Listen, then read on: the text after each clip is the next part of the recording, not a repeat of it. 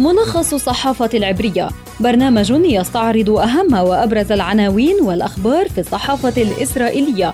ملخص الصحافة العبرية، زبدة القيل والقال في صحافة إسرائيل.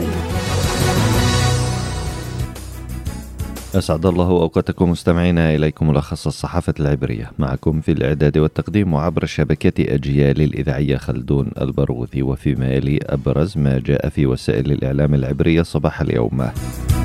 هآرتس تعنون الكنيست يصوت على حل نفسه بالقراءة الأولى دون تحديد موعد الانتخابات، التصويت النهائي بالقراءة الثالثة غدا الأربعاء. في يديعوت أحرونوت إقرار قانون حل الكنيست بالقراءة الأولى، قانون المتهم لن يطرح، وتوافق على رفع موازنة تمويل الأحزاب. في يديعوت أحرونوت أيضا إسرائيل تعتبر إعلان حماس تدهور وضع أحد الأسرى الإسرائيليين لديهم أمرا استفزازيا.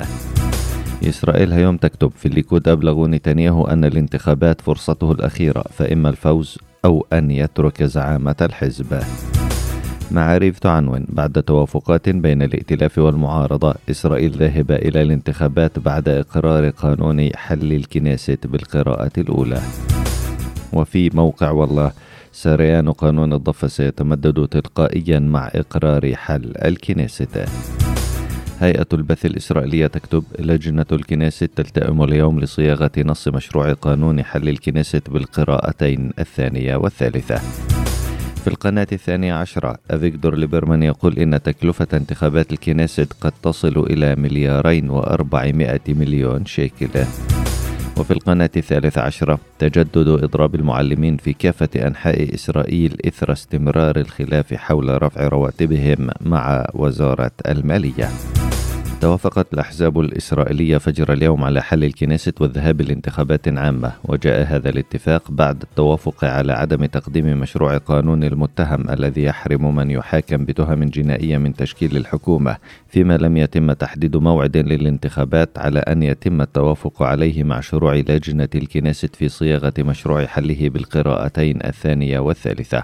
وتضمن مشروع قانون حل الكنيست تاريخين مقترحين، الأول 25 من تشرين الأول، وهذا التاريخ تفضله المعارضة بقيادة بنيامين نتنياهو، والثاني والتاريخ الثاني هو 1 من تشرين الثاني، وهو الخيار الذي يفضله الائتلاف الحكومية. وصوت لصالح مشروع حل الكنيست بعيد منتصف الليلة الماضية 53 عضو كنيست، هم كل من حضر الجلسة، ولم يسجل أي اعتراض أو امتناع.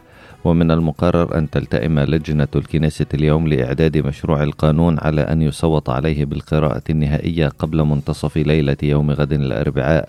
وتوافقت الأحزاب الإسرائيلية أيضا على زيادة مخصصات الأحزاب المالية 30 مليون شيكل، فيما قال وزير المالية الإسرائيلي أفيغدور ليبرمان إن تكلفة الانتخابات من الخزينة العامة قد تصل إلى 2,400,000,000 شيكل.